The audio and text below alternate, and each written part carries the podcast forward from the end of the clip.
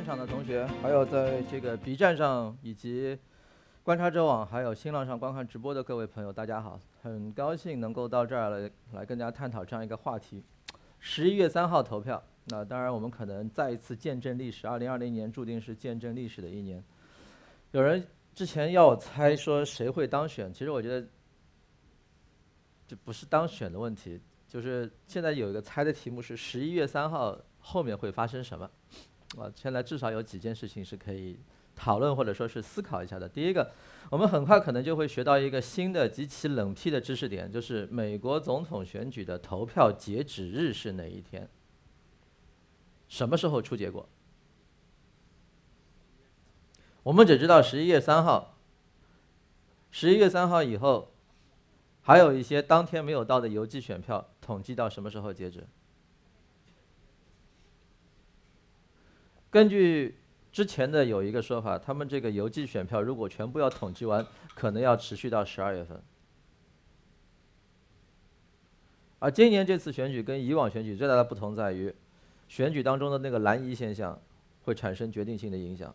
就是以往历次美国总统选举都有这样的问题，就十一月三号投完票，然后邮寄选票往后计票，往后计票，随着计票时间往后越来越延长，邮寄选票统计的越完整，民主党得票数会往上升的。只是以往这种向上的、这种蓝色的向蓝色方向的移动，不会改变选举的结果，并且双方都表现出了相当的君子之争，就是说，出来了以后，大概看一看结果，觉得自己要输了，或者觉得自己要赢了，出一个声明，然后双方形成一个默契就结束了。但今年肯定不是这个样子。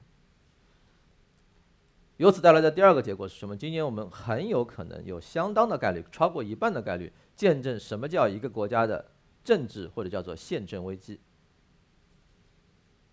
两派人打得不可开交，你又不能真的开内战，怎么办？到法律条文里面去找东西，找对自己有利的依据，决定这事儿应该怎么办。然后摊开来一看，发现没有规定，或者摊开来一看。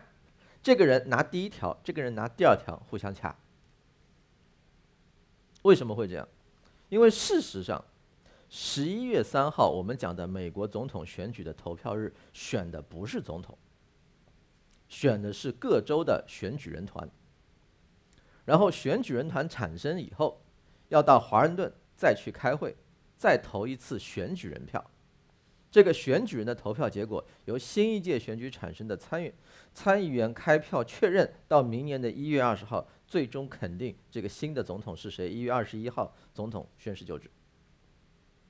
后面大概有七十几天，但是呢，在绝大多数时间里面，这七十几天是什么呢？是礼仪和表演性质的，没有人会认真的。为什么？因为这个结果已经出来了。并且这个结果双方都认可，但是这次可能这个七十几天当中的每一个环节都要上升到法律高度，满足程序正义的各项要求，双方会互相去撕，这是会出人命的。大西洋月刊的《The Atlantic》十一月份要出一期的封面文章，九月份预印在线上出版。就一场可能会导致美国崩溃的选举，说的就是这个问题。它程序上有漏洞，这些漏洞原先是基于从政者他作为一种弹性的安排和设置，基于双方的理性和礼让是可以撑过去的。现在每一条都要上纲上线，这个事情会很好玩。第三就是更大的不确定性。什么叫更大的不确定性？下一个美国总统不管是谁上台之后，美国会怎样？美国会怎样？今天的美国，相信大家，整个二零二零年，大家看待美国就一个感觉，看不懂。这个看不懂的意思就是说，它和我印象中的这个美国完全是两种表现形式。举一个非常简单例子，我们后面会讲。刚才这个主持人讲了，现在没有人比特朗普更懂新冠病毒，他得过了，对吧？他得过了以后，然后他很快就好了，对吧？二零二零年，从发现第一例新冠病毒确诊者开始，到死掉二十万人，发展到今天超过七百万人感染，特朗普一个人得了新冠，确诊核酸阳性，出现症状，送进医院，三天出来活蹦乱跳。不，这两件事情发生在同一个美国。你知道，二十世纪八九十年代，我们国政系有一个很出名的人写了一一本很出名的书，叫做《美国反对美国》。然后在这本《美国反对美国》，我看过一遍，里面中间有一个核心观点，就是未来最终某一天，如果美国被击败了，击败美国的只能是美国自己。一开始看到这句话的时候，我是不理解的。但是这两天我一直在回想他那本书里面讲的这部分内容。刚才我讲的这个事情就叫做美国击败美国。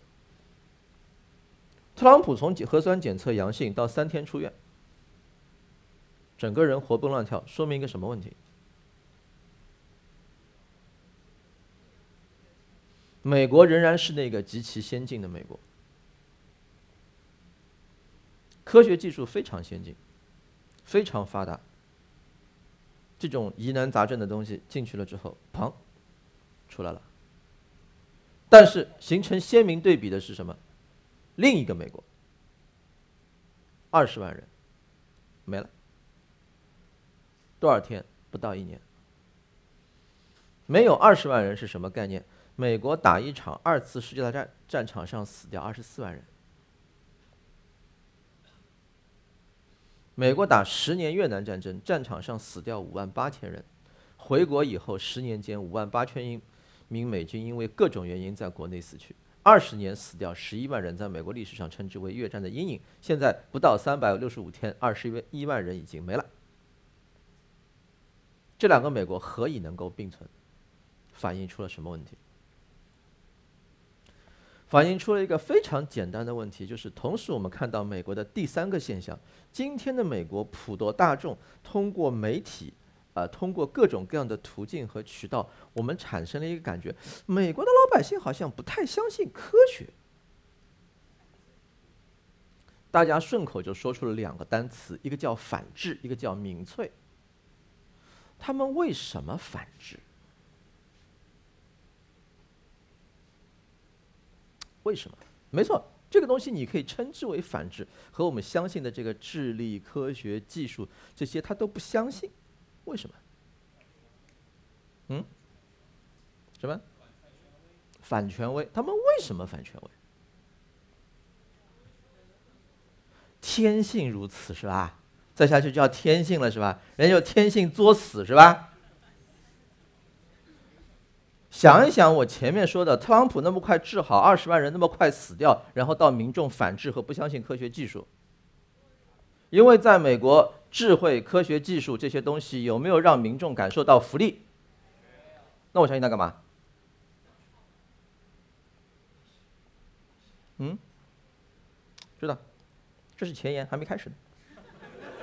你知道，老师上课就这个样子，经常会脱稿，然后就讲嗨了。今天我们讲的题目是什么？讲的美国大选是见证霸权的黄昏。刚才讲了这通东西。给大家提供一个基本的 sense，就今天的美国是什么样子的。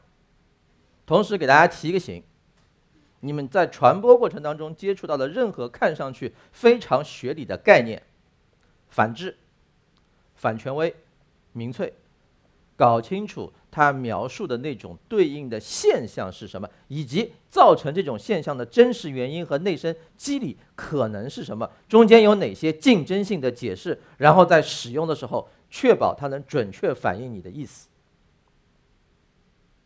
要不然你就掉到坑里面去。第二个，我们来解释另外一个单词“霸权”。各位，什么叫霸权？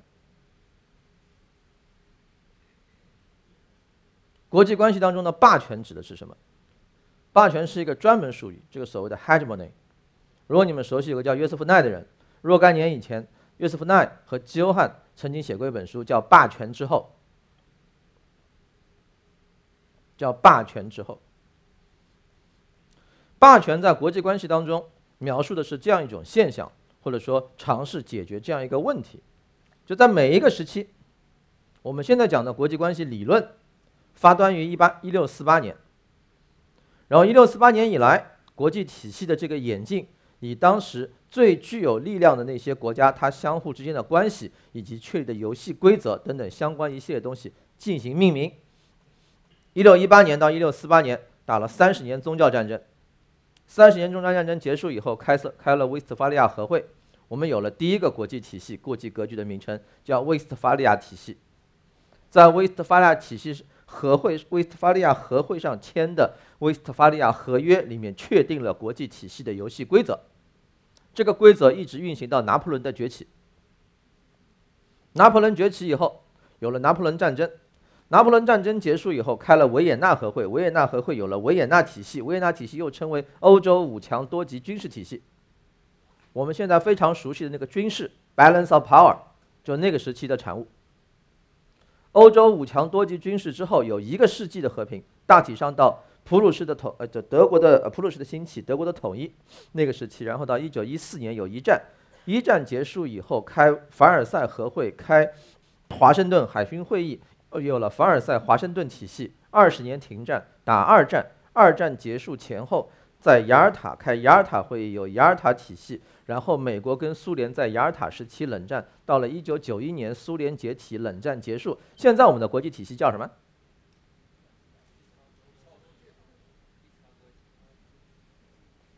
你发现前面有一个很酷炫的名字：威斯特伐利亚、维也纳、凡尔赛、华盛顿、雅尔塔，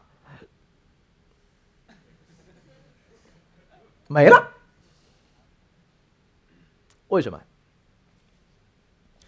因为到雅尔塔体系为止，国际体系格局的这个国际格局的这个转型、新旧体系的交替是非常清晰的。它有一个清晰的界限，什么界限？一场战争，一场特殊的战争，叫大国战争，把世界上所有主要的行为体全部卷进去打一场，打到什么时候结束？打到双方精疲力竭，比如说三十年战争，或者一方彻底投降，然后开一个会，然后开一个会，在这个会上到凡尔赛、华盛顿。尤其是凡尔赛和会，大家都看到，就是中国讲的巴黎和会，在那个开会的会场上面，你看到了什么？若干个国家商好一商量好一份东西，战后各个国家之间的关系是怎样的？土地如何分配？国际社会如何治理？遇到了问题怎么办？签条约，签条约。那么为什么凡尔赛这个到了雅尔塔之后就没了呢？因为雅尔塔以后有两类，有两个新的变化。第一个，人类手上第一次掌握了一种东西叫核武器。然后下一场战争，如果国际体系的转型是两个有核武器的国家或者所有有核武器的国家坐在一起，嘣，大家都笑了，对吧？那个世界变成啥样？看所有废土系列游戏和废土动画的人都明白，在这点上。你们对于核战争前景的可怕性超过相当数量的国际关系的学者，因为他的认识和理解是在书本上的。我自己是学国际关系出身的，直到我玩辐射二为止，我不知道废土什么概念。但是那个样子看看，好像觉得哪里不太对，看着眼熟，再一看，哦，果然是核爆以后的场景。第二。霸权这个概念来了，就是在国际体系当中出现了两个非常特殊的国家，一个叫美国，一个叫苏联。他们被称之为不叫 Great Power，叫 Super Power，超级大国。超级大国大到什么程度？他们的实力强悍到经军事上的实力强悍到其他国家没想法，远超其他国家。而这个 Hegemony。在整个西方的文献当中，第一次比较清晰的没有使用“霸权”这个词，但是把霸权这个东西拿出来的，提出了霸权的这个概念，描述了霸权的职能和功能的，是一九二九到一九三三世界经济大萧条，查尔斯金德尔伯格写的那本。在那里面，他讲了什么？他讲到了一个问题：二战为什么爆发？因为世界经济萧条。前面的一九二九到一九三三世界经济危机。在一九二九到一九三三世界经济危机当中，他提出了这样的概念：当你有了一个全球化的贸易体系，一个全球化的这样一个金融体系之后，你要这个体系维持稳定，你需要一个非常特殊的行为体，它叫体系的稳定者。这个体系的稳定者在经济和金融上做三件事：第一，将它的市场作为整个国际体系最后的大市场。当萧条来临的时候，当其他国家无法保持进口的时候，这个国家敞开进口，成为全世界最后的市场，让整个生产、流通、消费的环节能够继续下去。这是第一。第二，当世界各个国家它的金融的资金流陷入困境，要跌入低谷的时候，提供反周期的贷款。就是说，当经济进入到萧条时期，大家都缺钱，大家都不想花钱，大家都省钱的时候，他要发钱，让别的人有钱可以用。第三，充当所有中央银行最后的中央银行，就是商业银行向中央银行进行商业票据的贴现，中央银行向这个最后的中央银行进行商业商业票据的再贴现，确保整个金融放款能够运行下来。不太习惯，还是坚持自己的上课习惯。美国就是这样一个霸权，这个霸权从查尔斯金德伯格那本书里面讲的这个金融稳定器的这个概念里面反映出什么问题？霸权就是一个向国际体系提供公共物品的国家，这种公共物品可以是有形的市场、资金。以周期贷、反周期贷款或者是银行贴现的形式，更重要的是什么？它提供制度，它设置游戏规则，在这个游戏规则当中，降低国际体系的无政府属性等等等等，它承担了这个成本，获得什么？在各个国家在这个国际体系进行竞争的时候，它获得最多的收益，它的收益最高。而我们讲美国霸权的黄昏上篇。让美国再度伟大的尝试和挫败，要回答的一个问题就是：看过《星球大战》吗？《星球大战》已经全部放完了，对吧？银河帝国皇帝是怎么崛起的？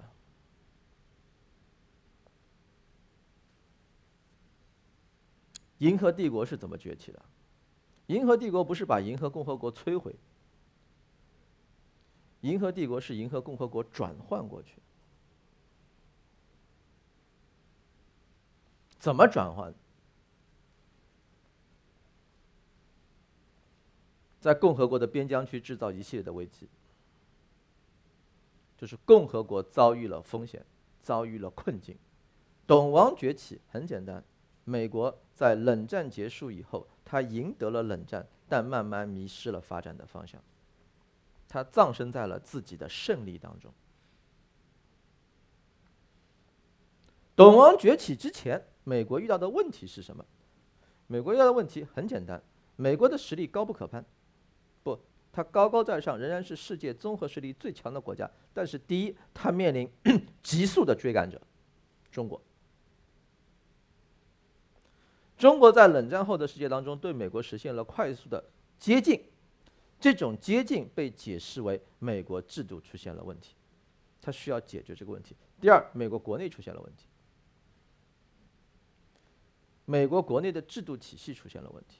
美国国内制度体系出现的最大问题就是，美国的民众没有从美国身为霸权中获得的这个收益、享受和共享出来。二十万人没死，超过十万人以后，有一次采访美国抗击疫情的首席科学家。福奇博士他说了一句话：“新冠疫情像一束光，照到了美国这个体制最深、最深和最黑暗的地方，并且把它暴露在了人间。”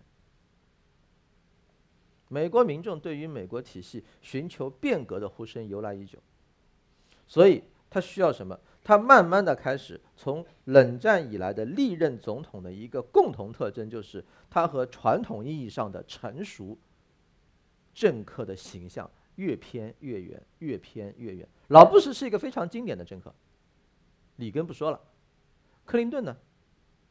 当老布什跟克林顿对决的时候，克林顿就显示出了非传统型的迹象。然后小布什，再然后奥巴马，到最后特朗普，一个比一个更像体制外的政治素人。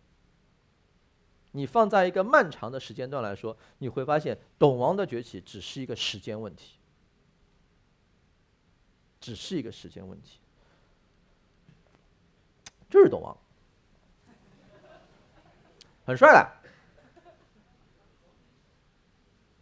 非常帅的，军校出身，家庭背景也不差，不见得是多大富贵，但是是体现美国白种 Anglo-Saxon 清教徒经典的那种家庭环境的出身，从小生活在一个有白人至上主义的家庭环境氛围当中，这样的一个人，各位你们想象一下。他看着美国政治这一路走来，他什么想法？他怎么想法？二零一七年，Steve Bannon 在日本演说的时候说的第一句话：“开宗明义，这次民粹主义在全球大规模的兴起，源自于同一个原因的刺激，就是中国的崛起。中国的崛起的同义词，硬币的另一面是什么？美国的相对衰落。”一个对美国的过往有着深刻印象，认为美国的发展已经偏离了美国应有的传统价值观和道路，而且需要得到校正，并且只有通过他的那种传统的方法，才能有效应对中国挑战的这么一个人，在各种原因的共同交织下，进入了美国政治舞台的中心。董王是美国政治的产物，他不是一个例外。它不是一个特例。我们看到的董王崛起，和董王的支持者，不管这次选举结果他自己赢还是输，我们看到的美国的这种转向，就是美国政治体制的自我校正。这是他的祖父，这是他的父亲，这是他的大姐。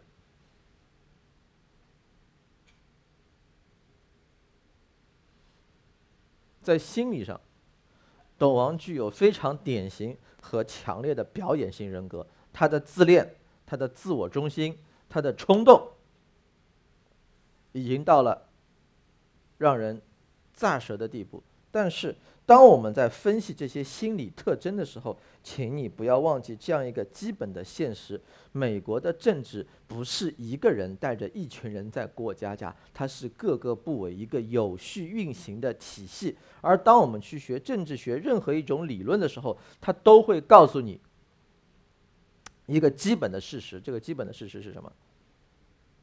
它会告诉你一个基本的假设：制度重要还是人重要？良性的制度设计可以让好人做，虽然不能做太多的有效率的事儿，但是能让一个坏人也做不了坏事儿，对吧？那么这个时候放到董王头上，你就有两种选择：第一个，这人坏人超到坏到一定境界，已经超越了制度的约束。但是这话你再往前推一步。就是说，美国的制度只能约束一个中等限度的坏人，太坏的坏人他约束不了。那你怎么保证下一个不是太坏的坏人？这你等同于在骂美国的政治制度设计是失败的。第二个，它最多只是加剧了美国制度本身就会形成的一些政策的选项，它是一个催化剂。换一个人，这几年。也许在程度上没那么极端，但是在认知和方向上不会形成实质性的差异。请记住，还是那句话，董王的崛起是有土壤的，这种土壤是结构性的，这个结构深刻的植入在美国的政治、经济、社会各项制度当中，脱离了这个大背景，抽象的、单一的把所有的责任都扔在这老先生身上。肯定是有问题的，而且你对美国制度也过于低估了，也过于低估了。有一些人在那边，整个制度是稳定的进行运行的。当然，这个老先生现在可能在一些地方形成一些意料之外的催化剂，催化剂。比如说，他现在通，因为他有个习惯嘛，他会用推特嘛，对吧？他有了这个推特之后，有一点确实超越过了原先美国政治体制的一个设计，就是在原先的美国政治体制设计当中，像这种级别的政治人物，他和民众之间是被隔离的。是被隔离的，它中间要经过一系列转化，他没有自己手上有一个喇叭，随时随地可以向民众喊话。罗斯福以前通过炉边讲话呀，还要通过一个广播要转换一下，但是在推特上，他可以和民众直接进行对话，所以在这点上，他会带来更多的不确定性，会放大那些让他起来的土壤。比如说，他们那边有一帮人，白人至上主义者，叫骄傲男孩的。而第一次那个辩论的时候，不是主持人问他，你怎么看待骄傲男孩？然后他在那躲躲躲躲躲，然后直接后来就逼他，你怎么看待白人至上主义？他不批，他坚定的不批。但是现在他在推特上，两天或者三天以前去查他的推特，上面讲了一句话，他号召志愿者走上街头，成为守卫投票箱的保护者。想象一下那个场景，白人至上主义者端着枪，在投票站外面站岗，审核所有他认为是假冒选民的疑似过来投票造假的人。然后对面来一队人，一色非洲裔，也是同等装备，要捍卫自己非洲裔兄弟的投票权。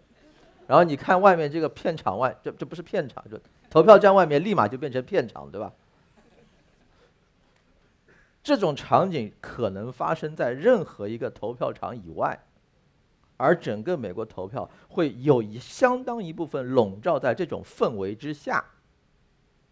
那这就是他性格。然后接着，比如说十一月三号出来，他说我赢了，或者在推特上说我输了，但是我们发现有作弊的迹象，你们现在是时候上街保卫你们的总统了。他直接做呀，他直接喊话呀，他会他，他有对他的基层支持者直接喊话的习惯的呀。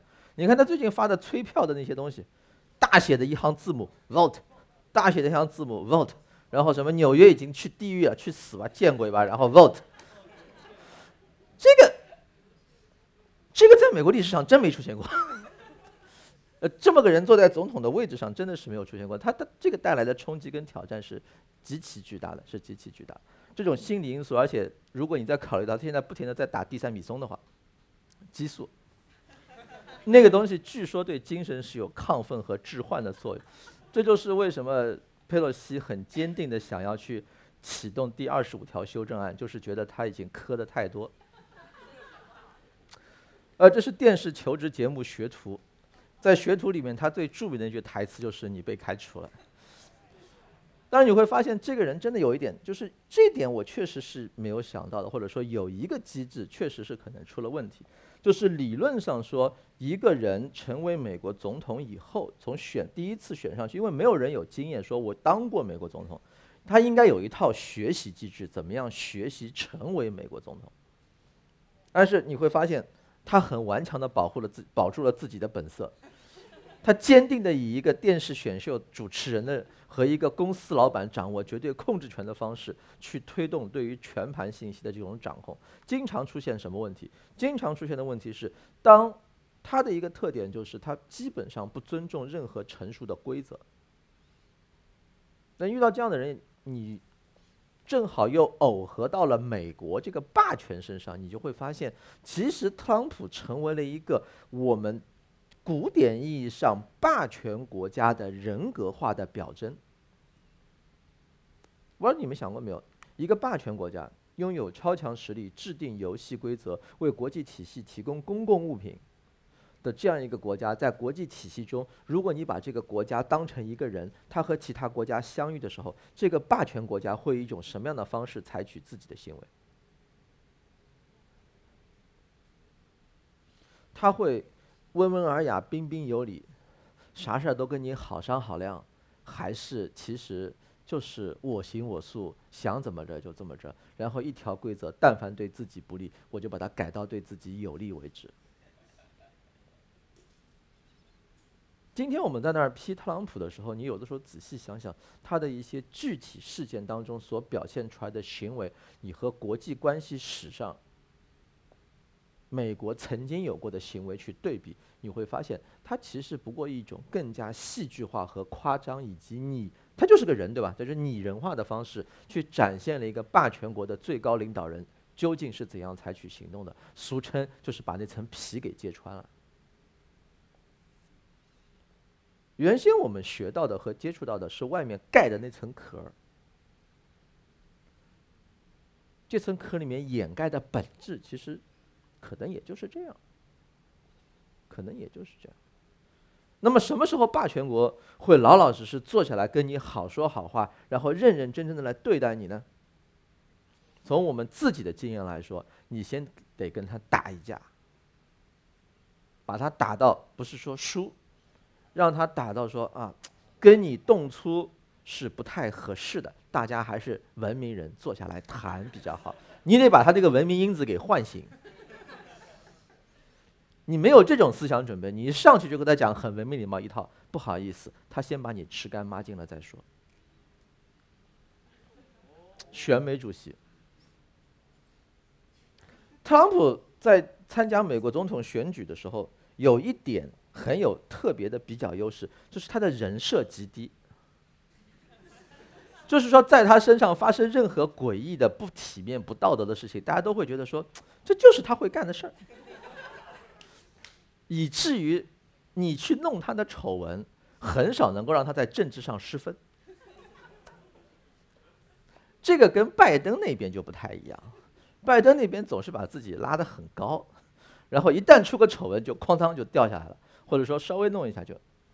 这个丑闻，他的作为选美经历当中，其实真正的问题是一直有江湖传言，就是说他在莫斯科的时候被俄罗斯人拍了那种色情照片敲诈什么的。但是到目前为止，真有的话早就已经出来了。还有世界摔跤娱乐大赛，这人极其喜欢表演。这人极其喜欢表演，他在聚光灯下会像打了兴奋剂一样的就嗨起来。但是同样的，他身上因为极其的不平衡，所以当他真的选上美国总统，让他坐在那张椅子上认认真真去治理这个国家的时候，你就会发现，这比较悲剧的事情就出现了。二零一六年美国总统的选举是一场。极其有趣的选举，所有的几乎所有的人都在这个选举的预测当中栽了跟头。事实上，现在大家说的我的那那那次演讲，我多少有一点死马当活马医的意思。反正各种各样的考考各种理论上应该覆盖各种各样的可能性，但既然有一个可能性看上去有点道理，但似乎没什么人去讲，那我就把它给占上，大概是这意思。但是这场选举当中有一个很有趣的点，就是美国的精英阶层的特点。一个重大的弱项表现了出来，这个重大的弱项是什么？就是美国的精英阶层正在逐渐的，甚至是相当严重的脱离美国的实际。它跟美国的发展正在脱节。这种脱节带来的现象是极为严重的，而且它的脱节是什么？是一种结构性的脱节。什么叫结构性的脱节呢？就像大家刚才讲的那些词语：反智、反权威、民粹。就是说，他发明了一套话术。当民众当中出现了一些他的理论没有办法去进行解释的现象的时候，他不是把这个现象作为一种动力去完善他的理论，他不是，他尝试从他里面找一些标签，把这个标签往这个现象上一糊，然后把这个现象归结为什么不需要进行研究的。他沉浸在他自己的世界当中，做学术研究是这样。制定政策，自己感动自己一把是这样；搞社会调查也是这样。民调数据的取样，在二零一六年明显是什么？民调数据的样本框做错了，有相当一部分东西没有被弄进去，这是第一。第二，表现出什么？二零一六年总统选举有一个非常值得研究，但是没有得到充分重视的研究的现象，就是选举结果出现之后。政党对于选举结果的不接受，民主党民主党拒绝承认二零一六年美国总统选举结果。他的拒绝承认的方式是什么？就是盯着通俄门去打。表面上看是拒绝承认选举结果，实际上是拒绝承认民主党的政策和战略存在结构性的失败。今年有没有变化？今年，民主党继续拿了一堆政策，这些政策出台的时候和希拉里其实没什么太本质的区别，但是呢，比二零一六年他现在多了一张牌，他认为靠这张牌可以赢，赢多少现在不好说。他认为这张牌叫做大家都讨厌特朗普，大家都讨厌特朗普，所以只要不是特朗普，我就能赢。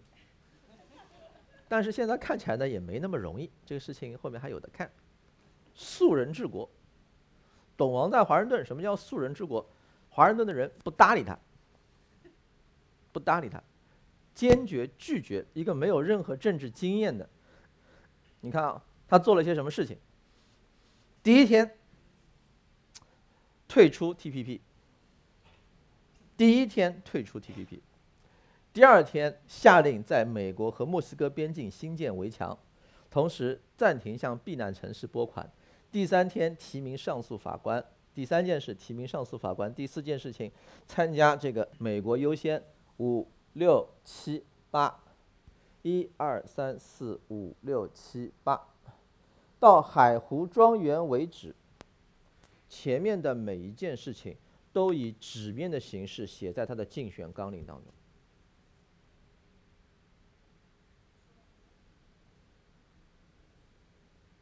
前一百天，拿着自己的竞选纲领，像一个 to do list 一样，做一件事情勾一件，做一件事情勾一件。你们都在笑，美国历史上这样的政客是很少见的。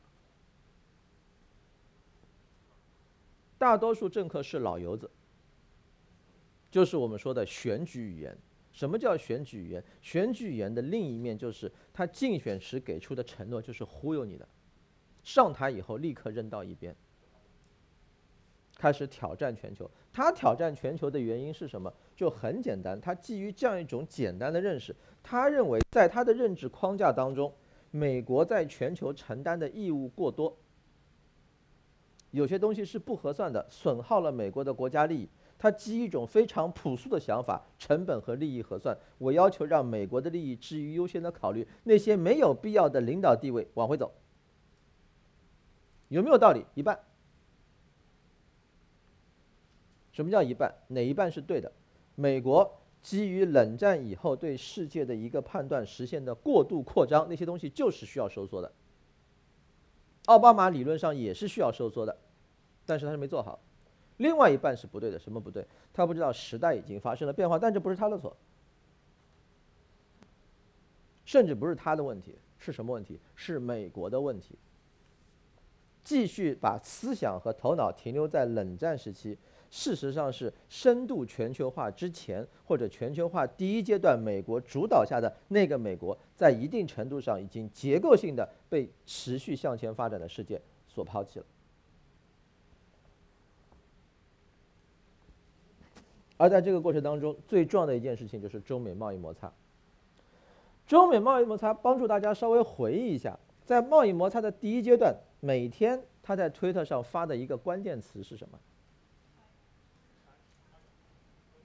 ？deficit unbalance，一个叫赤字，一个叫做不平衡。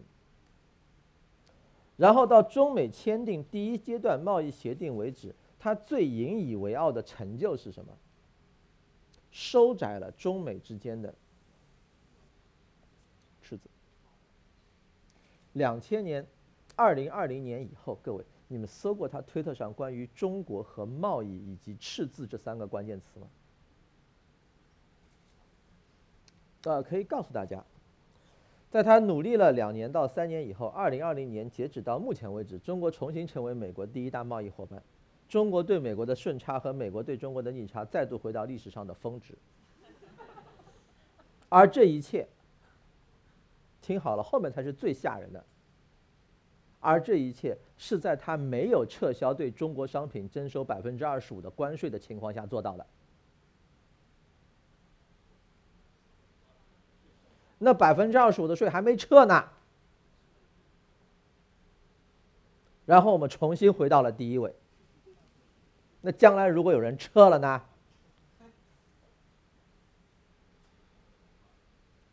美国对中国发动的最直接的、最狂暴的第一轮的贸易攻势已经全面趋向于失败，这是他遭遇的最实质性的重大挫败。所以他们现在在换招数，后面会到别的地方去搞。但是在这轮摩擦当中暴露出的第二个问题是什么？就这个人的脑袋里面装的东西，化石脑袋。什么叫化石脑袋？他的美国优先，他对于贸易平衡的理解，就是亚当·斯密时期的重商主义者对于保护主义的经典理解。一个国家做贸易就是要顺差，就是要赚钱，就是要流入，然后与各方的摩擦。这个与各方的摩擦表现为什么？在全球范围和他的盟友。以一种完全不顾合作的自我中心的单边主义的这样一种态度，要求压倒性的谋求美国自身的利益，而把国际关系当中的基本行为准则置于不顾。啊，至于在气候变化这种问题上，根本就是走了，不存在。他坚定的相信气候变化是假的。坚定的相信这个这个谈不拢，完全没有办法谈。就像你跟现在一些人去谈二次元的事情，他就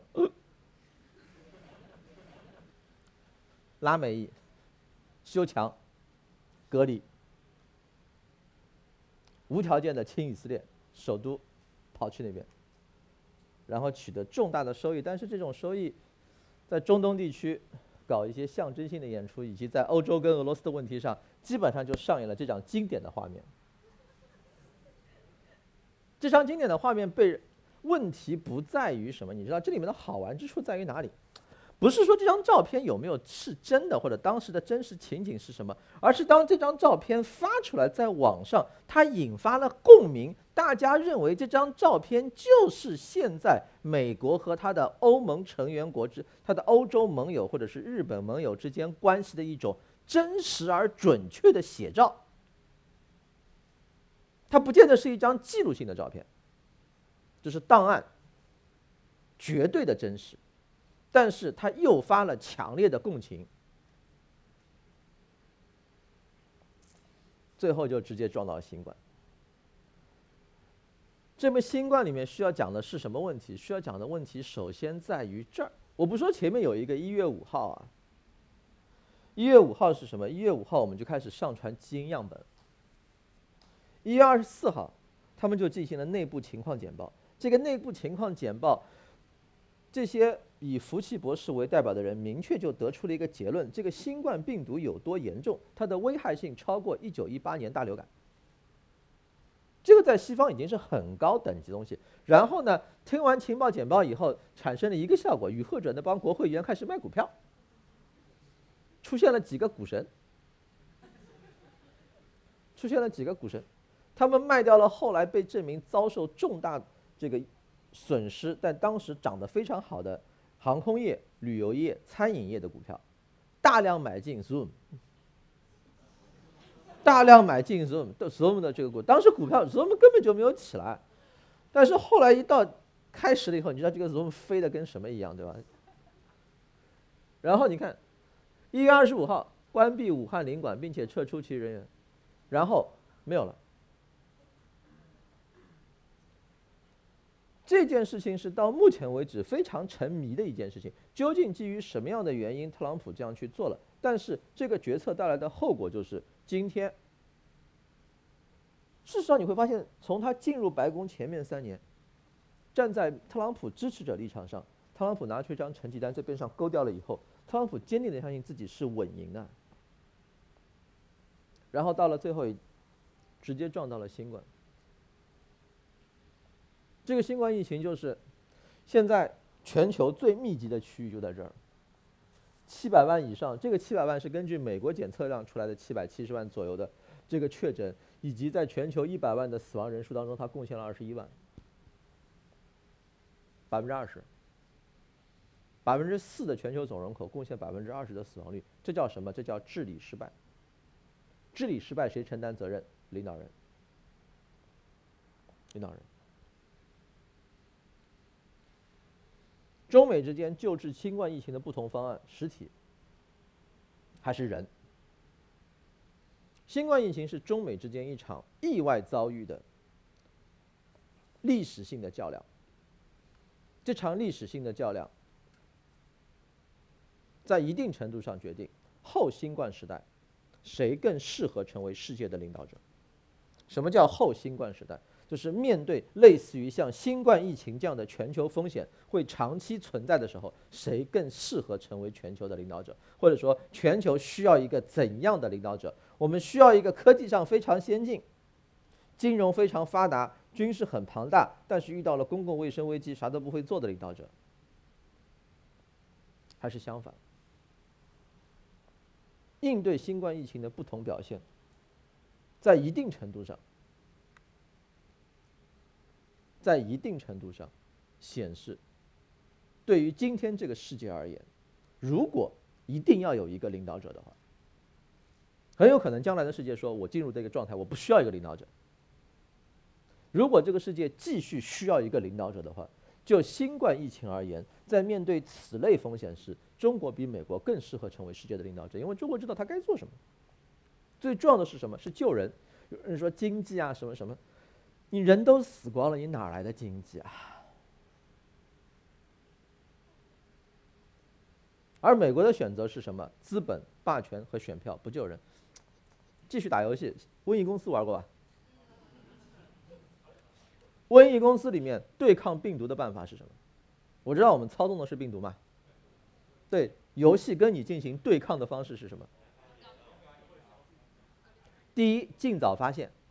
第二，研发疫苗，然后呢，进入到研发疫苗那个进度条出来了以后，能够做的事情就是看谁的速度更快，看谁的速度更快，这是第一个。第二个，瘟疫公司病毒胜利条件有哪几种？啊，失败条件有哪几种？病毒的失败条件就是战胜病毒的判定条件有哪几种？两个，第一个研究出疫苗，然后整个世界复原，对吧？第二个是啥？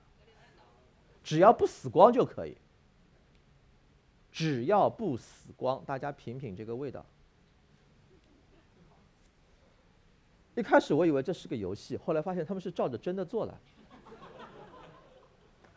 现在美国面对新冠病毒的策略，只要是我人不死完就可以了。然后我就干嘛？我就闷头开发解药，闷头开发疫苗。在闷头开发解药和闷头开发疫苗的过程当中，死人咋办？各安天命。各位，这就是在那个市场经济方式下，基于我们称之为资本主义的这套体系所生产出来的这样一个霸权，它必然的行为选择。特朗普只是戏剧性的，在新冠病毒这个冲击下，这个意外的场景当中，把这个霸权以到把这种缺陷以人们事先没有预料到的方式给暴露了出来。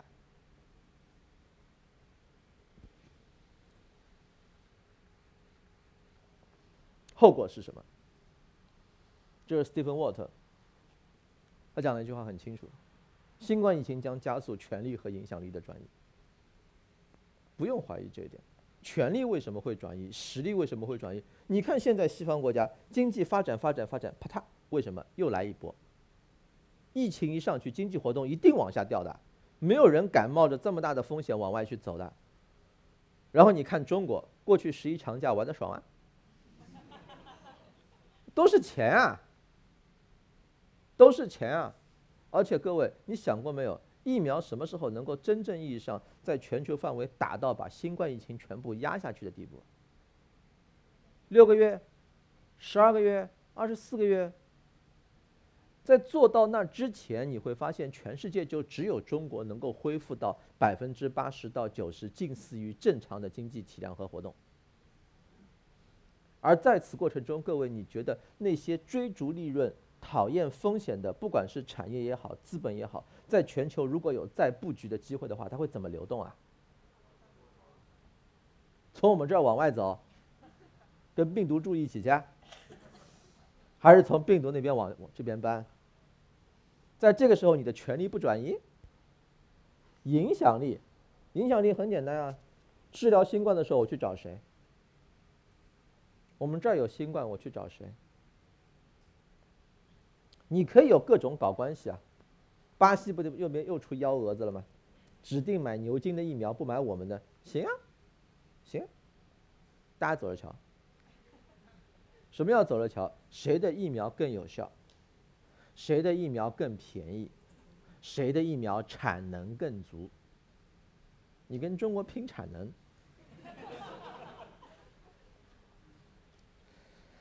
总之啊，新冠疫情将会造出一个不再那么开放、繁荣和自由的世界。这是对过去有留恋，但是对未来看得相对比较清楚的美国人，还要给自己找点面子。英国人就是这样的。新冠疫情可能是压垮经济全球化的最后一根稻草，已知的。而世界几乎不可能回到二十一世纪初那种互利共赢的全球化状态。老美和英美国家在跟你讲互利共赢的时候，请把这个“互”改成“单”。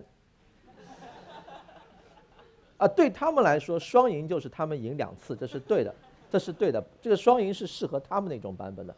中国人在跟他们打交道的时候，这种观念的差异一定要知道。这个马凯硕，新加坡的，新加坡思路非常清楚，为什么？因为他在站在东西方之间，稍微一个判断错误就掉下去了。他就说的很清楚，从以美国为中心的全球化转向更以中国为中心的全球化，这个大趋势是不可改变的。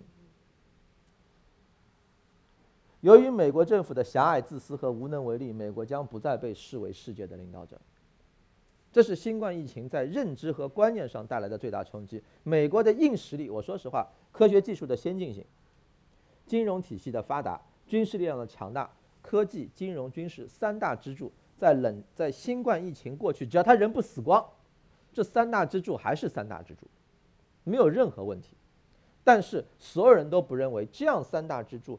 同时有这样表现的一个美国，继续适合充当世界的领导者。相比金德尔伯格讲的全球霸权，除了在经济和金融上提供那些公共物品之外，在全球抗击新冠疫情、抗击全球化风险的过程中，提供有效的公共物品，是今天以及可见的将来这个世界所需要的霸权。如果一定要有这个词的话，或者所需要的领导者，而显然美国不合格。所以约瑟夫奈做了一个总结：美国即使作为一个世界大国，在竞争中占据了上风，也无法独善其身。但是现在美国就是想独善其身。为什么就是想独善其身？不是美国想独善其身，而是在美国国内的政治选举过程当中，掌握多数票的人，他想独善其身。他为什么想独善其身呢？因为那些不独善其身、充当领导者带来的红利，对那些投票者来说没有分配到。相反，成了我的成本。我失业了，为什么？因为全球化，工厂搬去了中国，投资者获得更高的利润，但那个利润跟我有什么关系？没有。然后你让我选举，那我就认为，凡是主张不要把工厂搬出去的人，就是一个好的领导人。民粹就是这么来的呀。你没给他好处呀，你没有让他获得美国霸权的红利呀。他为什么要支持这样一种行为？二十一世纪的技术不仅在分布上是全球性的，而且在结果上也是全球。你会发现，对于约瑟夫奈这样的学者来说，特朗普的兴起、新冠疫情中美国的表现都是无法解释的。他只能用非常抽象和宏观的高度去说，这是一个不确定性。那意思就是我没想到。但是呢，不要着急，它是一个离散值，是一个奇异值，去掉一个最高分，去掉一个最低分，在平均分里面它是不存在的。但是这样的一个美国，但是这样的一个美国，正行走在他自己发展的一个关键性的十字关口。所以，二零二零年的选举，对于美国来说尤为重要。是什么？它不仅是党派的选举。是美国发展道路的选择，也是美国发展模式的选择，更是在一定程度上是美国能不能够重新，在一部分精英看来实现自己历史性的复苏或者是恢复的这么一次选择。好了，那是我们下半段内容，我们到时候再讲。安利一下课程吧，不好意思，谢谢大家。